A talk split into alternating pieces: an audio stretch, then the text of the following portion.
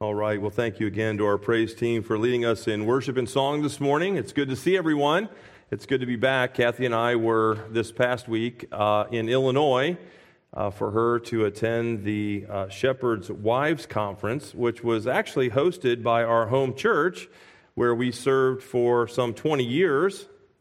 And we did have a great time visiting with friends and family throughout the week. But, but the highlight for me really was uh, this past Sunday, where I had the privilege of teaching a combined adult Sunday school class at the church that I grew up in, which is a different church in the, the Springfield area. Uh, it was really a blessing to see so many folks who had helped me in my formative years, those who had come alongside of me to help to teach me the Bible, encourage me as a young boy. But it was kind of funny, actually. Uh, there was this overwhelming theme when some of these people first saw me again.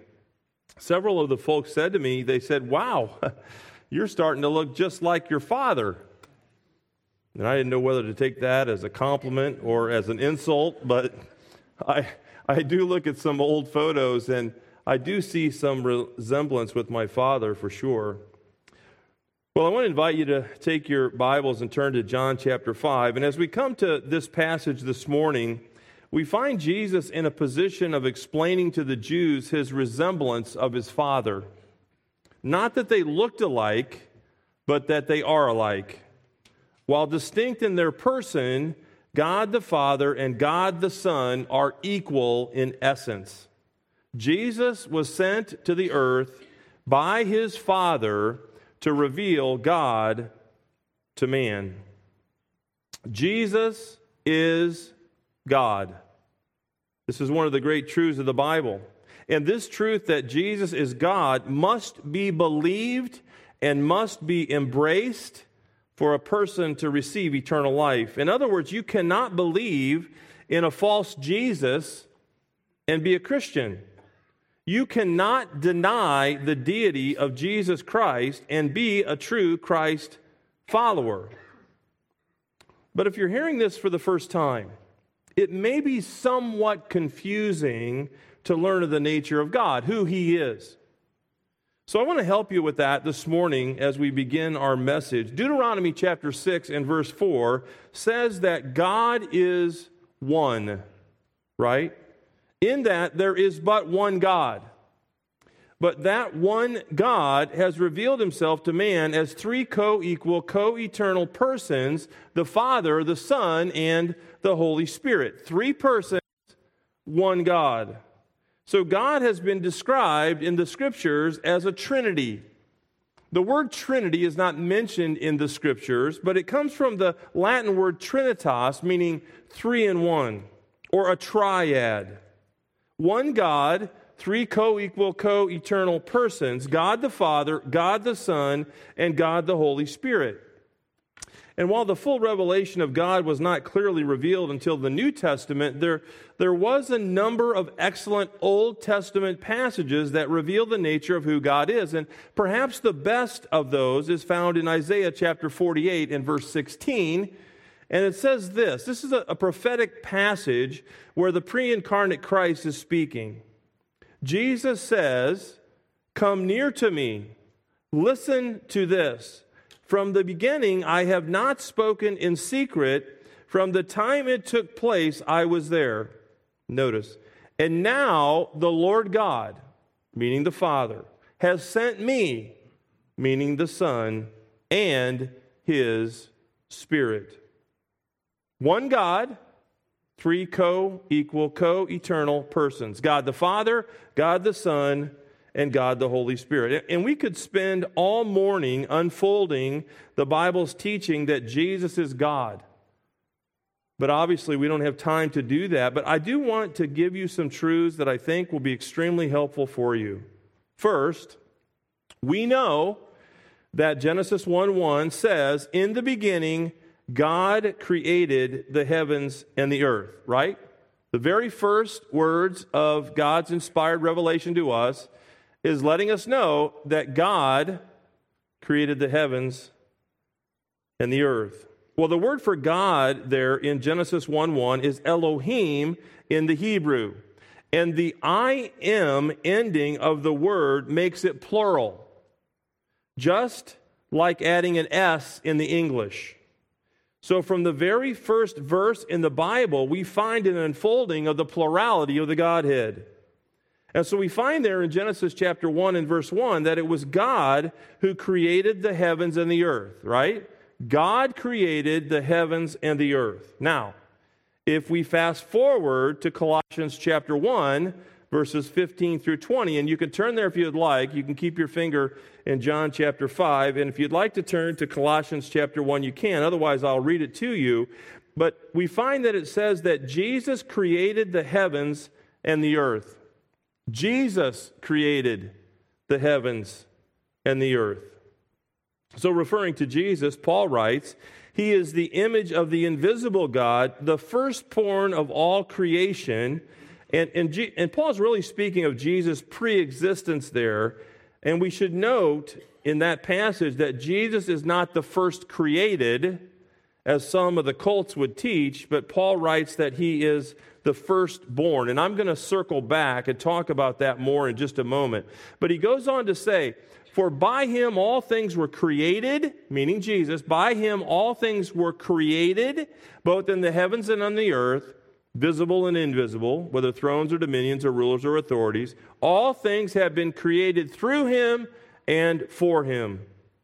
He is before all things, and in him all things hold together. And so Jesus is not only the creator of all things, he is indeed the sustainer of all things.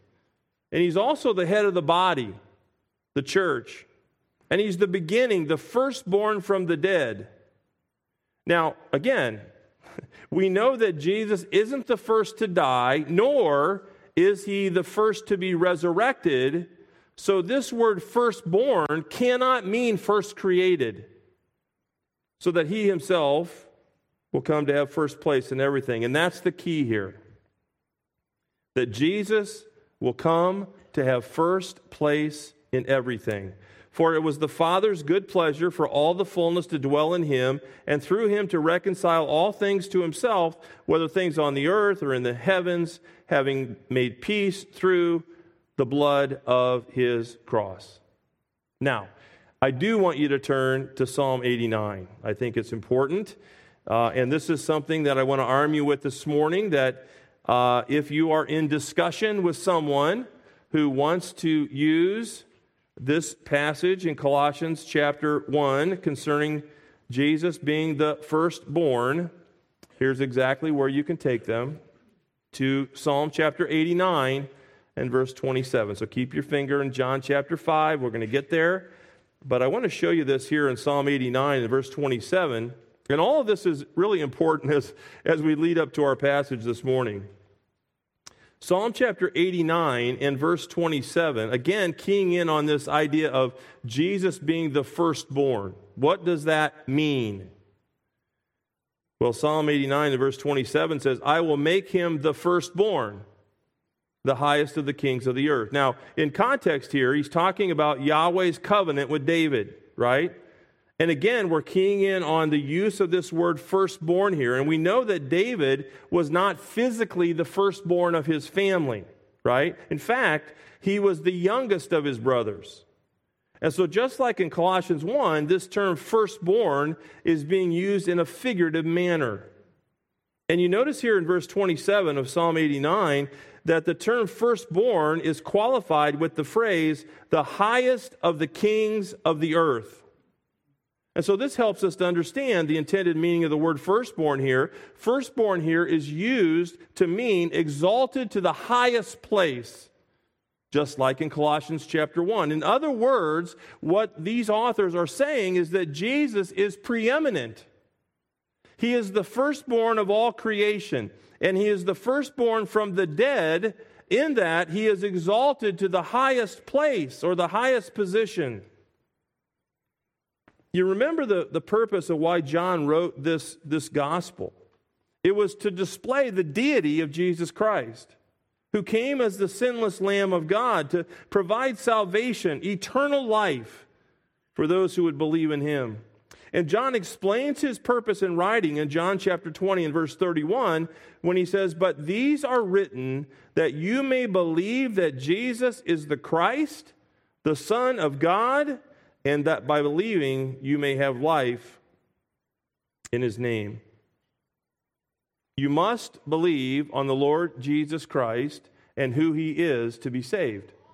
There is no getting around the fact that Jesus is the way, the truth, and the life. No one comes to the Father except through him. There is only one way to the Father, and it's through the Son, Jesus Christ, who is God who John proclaimed as the Lamb of God, the sinless Lamb of God. Behold, the Lamb of God, the one who was sent as a lamb to the slaughter to die in the place of sinners, the sinless Son of God. Of course, this is how John begins his gospel by saying in verses 1 through 3 of chapter 1 In the beginning was the Word. And you remember when we went through this, the word word there is the Greek word logos, the visible, tangible expression of God. In the beginning was the Word, and the Word was with God, and the Word was God. He was in the beginning with God. All things came into being through him. In other words, whoever the Word is, all things came into being through the Word. It says, that not even one thing came into being that has come into being outside of the Word, the Logos, Jesus Christ, the sinless Son of God, the visible, tangible expression of God. And then in verse 14 of chapter 1, the Apostle John wrote, And the Word, the Logos, became flesh and dwelt among us. So it, it's no, it, they're, they're not trying to veil who he's speaking of here.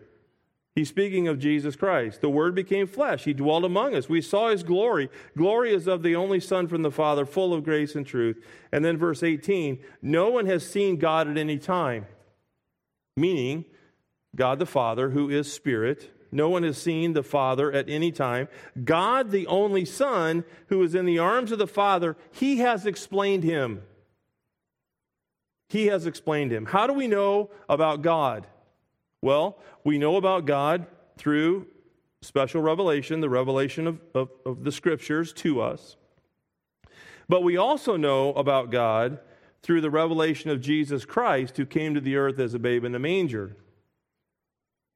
So no one has seen God at any time. God, the only Son, who is in the arms of the Father, he has revealed him, he has explained him. And again, the word word there is that Greek word logos, which means the visible, tangible expression of God. And so, because Jesus is God, he is obviously equal with God, right? So, all of that is paramount as we come to our passage this morning. So, this morning in our text, we find more proof of Jesus' equality with God. And so, as we move throughout verses 17 through 24 today, we're going to uncover four ways that Jesus is equal with God. Four ways that Jesus is equal to God. And the first is we find in verses 17 through 20 that he is equal to God in his works. He's equal with God in his works. So I want to go back to verse 17 here of chapter 5 and work our way forward. Verse 17, but he answered them, My Father is working until now, and I myself am working. For this reason, therefore, the Jews were seeking all the more to kill him because he was not only breaking the Sabbath, but he was also calling God his own Father, making himself equal with God. Therefore, Jesus answered and was saying to them, Truly, truly, I say to you, the Son can do nothing of himself unless it is something he sees the Father doing. For whatever the Father does, these things the Son also does in like manner. For the Father loves the Son and shows him all the things that he himself is doing, and the Father will show him greater works than these that you will marvel. So I love the clarification here as John begins. And, and you remember, Jesus was being criticized for healing the paralytic man near the pool of the Bethesda uh, because the Jewish leaders considered that working on the Sabbath. Okay? So that was a big deal to the Jewish leaders of the day. And they heard and saw, perhaps, that Jesus had healed this man. Well, the word got around quick, and the Jewish leaders considered that working on the Sabbath. Now, the Pool of Bethesda is located, in Jerusalem. It's on the north side of the, of the Temple Mount, and I was there in 2018. It's, it's an elaborate structure, it's an, it's an elaborate pool complex with five arched porticos. And it was back, and back in Jesus' day, it was a very popular place for those who had illnesses or those who had disabilities. There was this uh, legend that was going around. Pastor Flip mentioned it last week. Uh, there was this legend that was going around that if you went to the pool of Bethesda and you got in at the right time when the water was bubbling, that perhaps you could be healed of your disability or of your illness or of your sickness. And so the people would just flock to the pool of Bethesda, just waiting in line to be able to go down and hopefully hit the jackpot and be healed from their disability. The Sabbath, it's important for us to know, the Sabbath was from sundown on Friday evening to sundown on Saturday evening. Okay? Sundown on Friday evening to sundown on Saturday evening. And for those of you who are going to be traveling with us to Israel in November, you're going to see how most Jewish people still guard the Sabbath from any form of work. And I've mentioned this before, but it, it is so profound uh, to even think about that most hotels have a special Shabbat elevator or a Sabbath day elevator that automatically opens and closes on its own. It stops at every floor of the hotel so you do not have to work by pressing the button. That's how serious they are many of the Orthodox Jews, how serious they are about honoring Shabbat, about honoring the, the Sabbath day. So Jesus wants the Jewish leaders to know some stuff. After all, he is God. And he wants them to know that the Sabbath wasn't instituted by God for his own benefit but it was instituted for the benefit of man. In other words, the restriction of not working on the Sabbath didn't apply to God, it didn't apply to Jesus, who is God. Sure, God rested on the seventh day of creation, but it wasn't because he was tired.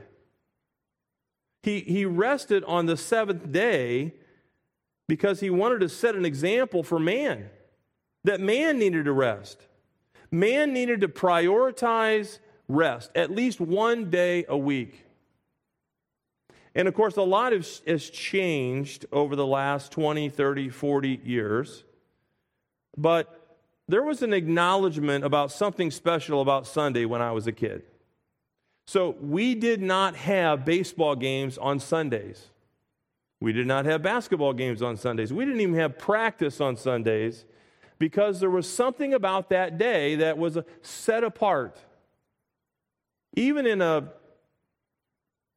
non Christian culture, there was something about a day of rest. Now, it doesn't mean that people didn't mow their grass. It didn't mean that people wouldn't go out to the store or, or any number of things on a Sunday, but there was just some setting aside of that day as special. And believe it or not, whether you believe it or not, I, I literally on a Wednesday night, because some of the kids on the team would go to church on Wednesday night. There were no activities on Wednesday nights either. So there was a setting aside because people would be a part of their local body, their, their church on a Sunday morning. And so all this is new. All this is new. I was just talking with a, um, a father and his son who's a fantastic athlete, uh, was actually the Chicago player of the year as a freshman. And I was talking to him and his father this past week. High honor, high honor. And they were telling me about all of these tournaments and these AAU opportunities and all these different, none of that hap- was happening when I was a kid.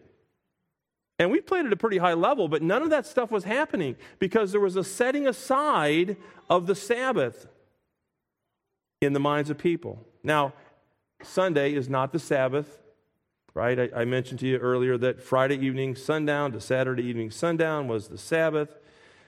But we worship on Sunday as a church because Jesus was resurrected on a Sunday. But that still is a day that sort of is set aside as a special day. A lot of times it's called the Lord's Day. We set it aside. We, we need rest. And this was, this was the purpose of, Jesus, of, of the Lord resting on the, on the seventh day. He's setting an example for man who needs to prioritize rest. So God the Father is working, he says. God the Son is working. And because of that, the Jews wanted to kill Jesus. But they wanted to kill him not only because he healed the paralytic man on the Sabbath, but because he was calling God his own Father, which would make him equal with God. They knew what Jesus was saying, they knew what Jesus was claiming. And so, does Jesus shrink back from that? Does he say, well, no, no, no, wait a minute, let, let me clarify? No he doesn't back away an inch from their observation that he is making himself equal with God. Instead, it says here, he doubles down and he takes the opportunity to teach them about who he is. He says in verse 19, Truly, truly, the Son can do nothing unless it is authorized by the Father. And this helps us to, to understand the perfect unity within the Godhead. So not to be missed here is the sovereign plan of God. Ephesians 1:11 reminds us that God is always sovereignly in control of all things. He's working all things in accordance with the counsel of his secret sovereign will. Psalm 103 and verse 19 says his sovereignty rules over all. So, what does it mean to be sovereign? We, we, we, use that terminology a lot about God. He is sovereign, it means He's supreme. He's supreme over all, He's in control of all things. Some of these countries east of the U.S., they have a sovereign ruler. They call him the sovereign ruler of our country or our state. What does that mean? It means that his word goes. He is, no one is above him. He controls everything. And God is 100% in control of all things. His sovereignty rules over all. And so, why do I mention about God's sovereign will? Because it was not yet time for Jesus to be killed. They can talk about it. They can say that they want to kill Jesus, but Jesus would not go to the cross one second before it was appointed unto him to do that. And in the same way, we too have a sovereignly appointed time to die. I did a funeral yesterday, a dear lady um, who lived to be 89 years of age. And it was out in Jonestown. It, the place was absolutely packed. I didn't speak of this passage in Hebrews chapter 9 and verse 27 yesterday that says, And inasmuch as it is appointed for men once to die, and after this comes the judgment. But we all have an appointment with death. We understand that, right? We're not going to circumvent God's sovereign decree, God's sovereign plan for us. God, before the foundation of the world, has a sovereign plan and sovereign decree. It's appointed unto man once to die and then the judgment. So we're not going to live one second shorter than our appointed time. We're not going to live one second longer than our appointed time. And some people get ridiculous with that, by the way. So they're reckless. They live with reckless abandon. I said, I say to people all the time, we don't want to test the sovereignty of God by jumping out in front of a bus. Right? I mean, there's something to God who, in his sovereign plan, we're not robots, right? We're not robots. We're culpable for our sin. We're culpable for our actions. We're held responsible for our decisions. That's why the Bible's filled with commands. So we'll stand before Christ one day at the judgment seat of Christ. We'll give an account for how we've lived our lives for Him, how we follow the very commands of God. So we're not robots. We don't believe in fatalism. We don't believe that God has determined all things and we can do whatever we want in our minds because what's the use? What's the, what's the use of praying? God's going to bring about what he wants to bring about in his own timing. What's the use of evangelizing? God's going to save whom he's going to save when he wants to save them. That's not. That's not what we find in Scripture. Somehow, some way, God is 100% completely sovereign over things, over all things. He has this sovereign decree that he has declared before the foundation of the world. And yet, within the decree, somehow we're responsible for all of our actions, all of our attitudes, whether we want to obey the revealed will of God that we have in His, in his Word. Inasmuch as it is appointed for men once to die and then the judgment, it was not yet the time for Jesus to go to the cross. You see, there was much more that Jesus had to say. There was much more that Jesus had to do. And there were so many other lives that he needed to touch along the way before he would go to the cross to die on behalf of sinners. It was not yet the appointed time for Jesus. And Jesus affirms here that if they thought that this miracle of hearing the paralytic man was amazing, just wait. Just wait. He's just getting started. There are more spectacular miracles ahead. But what is essential for us to grasp here is that this is the pivot point where Jesus became hated and hunted by the Jewish elite. It was at this time that he became their target. It was at this time he became the hunted. And so Jesus is equal with God in his works. And now, second, he is equal to God in his power. In his power. Look at verse 21. For just as the Father raises the dead and gives them life, even so the Son also gives life to whom he wishes. You talk about doubling down. talk about doubling down. Jesus says here that because he's equal with God, he too has the power to raise the dead and give them new life. And this power is indiscriminate. He can raise from the dead whomever he wishes, whenever he wishes. That's power. Whether it be physical life or spiritual life, Jesus is the ultimate power source of life and he works in perfect harmony with the Father in doing so. For example, if you just want to flip over a page to John chapter 6 and verse 37, Jesus says there, All that the Father gives me will come to me, and the one who comes to me I will certainly not cast out. All that the Father gives me will come to me and the one who comes to me I will certainly not cast out. So Jesus was sent to the earth on a purpose, on a mission. The mission was to come and to die in the place of sinners, to die in the place of all of those people whose names were written in the Lamb's book of life, all of those whom God had chosen, Ephesians 1 4, before the foundation of the world. His mission was to come and to die in the place of those people.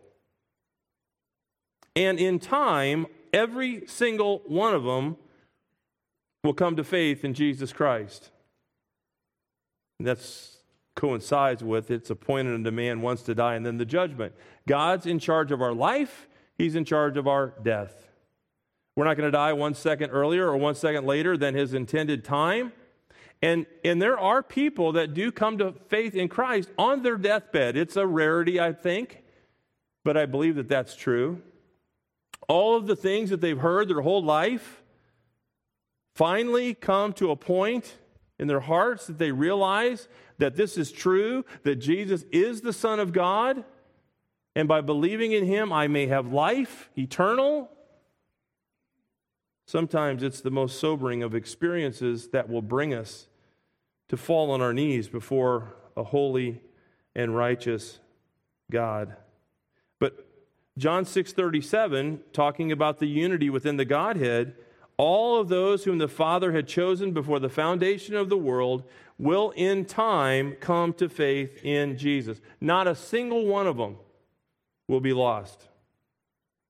To me, to me I, I'm like a little kid. Honestly, when I read the Bible, it is so awesome for me, and I've been doing this for a long time, to see Jesus showing his power. I've read this story a hundred times. And yet, as I've gone through it this past week, my appreciation for God, my appreciation for Christ, it's just, it's off the charts. This is what he does. This is who he is. Don't make Jesus a mundane part of your life. A throw in. Extra napkins when you go to Domino's and get pizza. He's not a throw in. He's the ruler of our lives. Bow your knee to Christ. You know, it's amazing to me how people like to put Jesus in a box as if they can determine who Jesus is. Well, yeah, we believe in Jesus, but, you know, we don't get too radical about it. we, you know, yeah, of course, he, he, I mean, yeah, I mean, the Bible talks about Jesus and he, he's a good guy for sure. We're going to make some commercials about him. even show it during the Super Bowl. Be careful not to try to put Jesus in a box, to make him something he is not. You see, Jesus hates sin because he is God. He is holy God. Can you imagine living on the earth? You get, you get fed up with all the nonsense that you see, right, in, on the news. I mean, we look at the news and we go, oh my goodness, are you serious? This is the craziest thing. I, I never in my lifetime thought that I'd ever see anything like this. Can you imagine being God, the sinless Son of God, and coming down to the earth and living among sinners and seeing the worst of people? I mean, intimately seeing the worst of people where you are holy and righteous and perfect, and yet you come down from the glories of heaven, sent for a purpose by God to reveal God to man and to die in the place of sinners, and you got to put up with this for 33 years? Everywhere you go? Jesus never had a sinful thought, idea, or action, and they want to kill him? Does that make any sense? He's around sinners everywhere he goes. He's the only sinless man ever. And he's around sinners constantly. Can you even imagine? I don't know if I would have love for sinners like he does. Every moment of every day, people rejecting his law. And then they want to kill him because he's perfect because he's God. He's just revealing to them who he is. He says, I and the Father are one. John 10 and verse 30. I and the Father are one. I am God. You are right. And because he said that, they want to put him to death. And so there are people that like to put Jesus in a box. But Jesus is God. He can do whatever he chooses whenever he chooses to do it. He can raise whomever he wants from the dead that he wants to raise from the dead. He can heal anyone at any time that he wants to heal anyone. He can do whatever he wants to do. So Jesus is equal to God in his works, in his power, and now, third, he is equal to God in his judgment. In his judgment. Look at verse 22. For not even the Father judges anyone, but he has given all judgment to the Son. So in the car- incarnation, Jesus willingly placed himself under the submission of God the Father, right? But because they're one in essence, They're in perfect harmony with one another.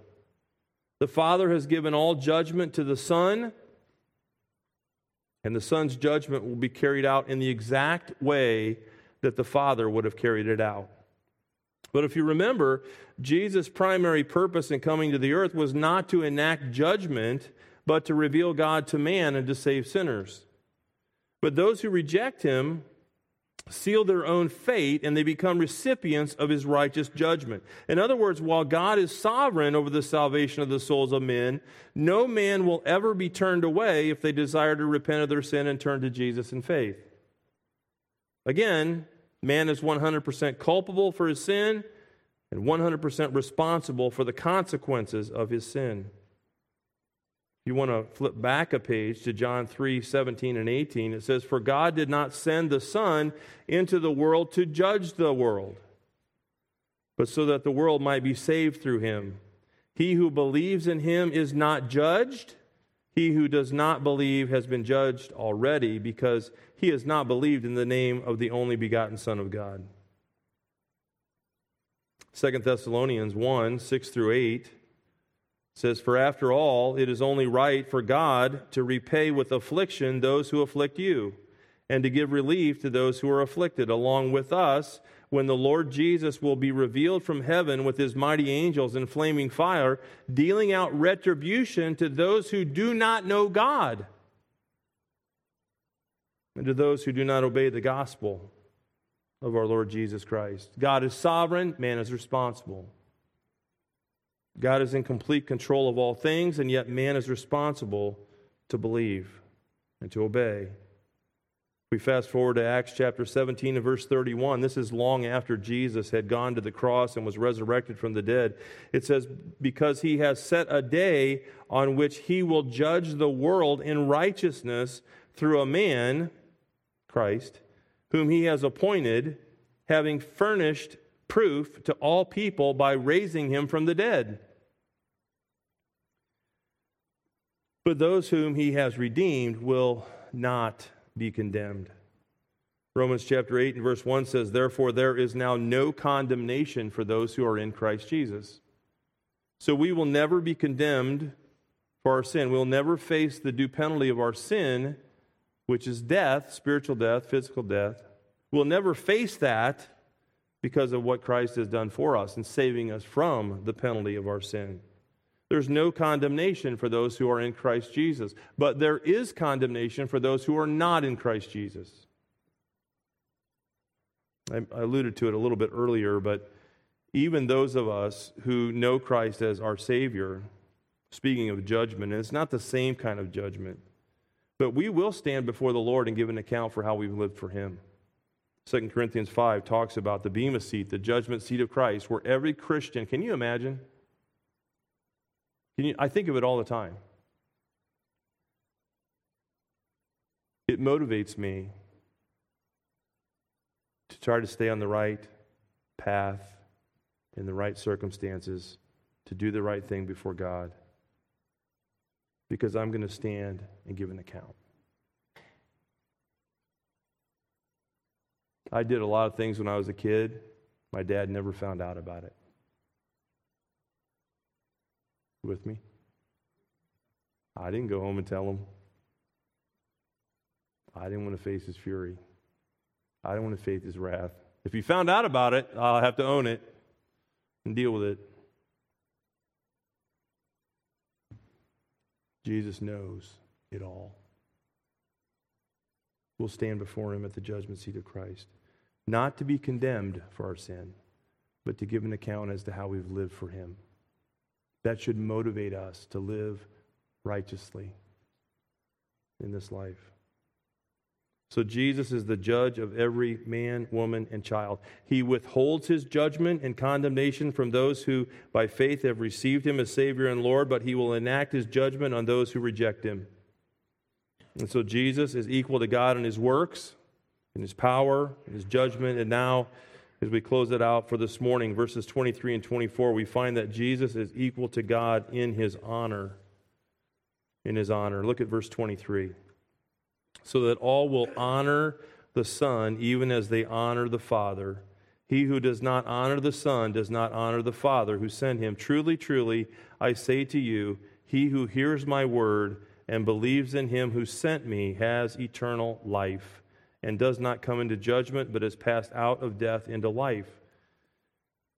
And so we've just considered that Jesus is equal to God in his works and his power and his judgment. So it only makes sense that he's also equal in the honor that is due his name. And that's exactly what Jesus says here. He even emphasizes the truth of this reality when he says, truly, truly. So, what that means is this is true. This is true. It's a, it's a, it's a repetitive thought to reemphasize the truth of what he's saying. Truly, truly. He said it twice. This is true. This is true. Because God the Father and God the Son are equal in their essence. You cannot honor the Father without honoring the Son, and vice versa. They are one. And that's exactly what Jesus said in John 10 and verse 30. I and the Father are one. And so the Son is in no way less than the Father. He just has a different role and function within the Godhead. But above all, he is to be highly exalted, right? Philippians 2 9 through 11, pretty clear. Paul writes to the church at Philippi, For this reason, God highly exalted him, meaning Christ, and bestowed upon him the name which is above every name, so that the name of Jesus every knee will bow of those who are in heaven and on the earth and under the earth, and that every tongue will confess Jesus Christ is Lord to the glory of the Father. Every person that God has ever created will one day acknowledge the lordship of Jesus Christ. They will bow their knee in humble submission to Jesus, who is God. Whether they know him as Savior or they don't, every knee will bow.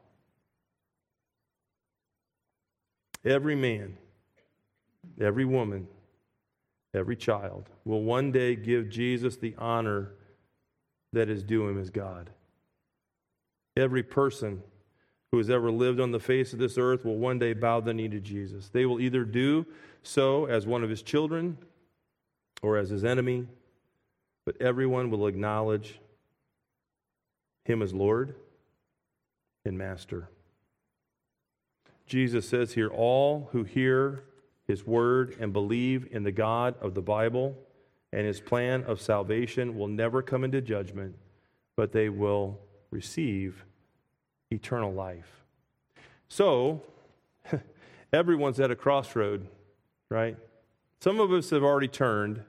We've already saw our sin. God's opened our eyes to our sin, and we, we've already made the turn. But there are a lot of people that are sitting at the intersection. Which, which way which way do I go? In Illinois, all, at least where we're from, all the roads are north and south, east and west. None of this to go there. We don't have that. East and west, north and south. A lot of intersections. So you can go north, you can go south, you can go east, or you can go west. And you can sit there and you can see for miles because there are no hills literally one of the funniest things, and I'm going to take a picture of this and, and share this with you uh, sometime because it is so funny to me. On the back road to get to where we ministered before we moved to Pennsylvania, there's a road, and it's a north south road. And so off the interstate, you can take a turn and you can go this back road.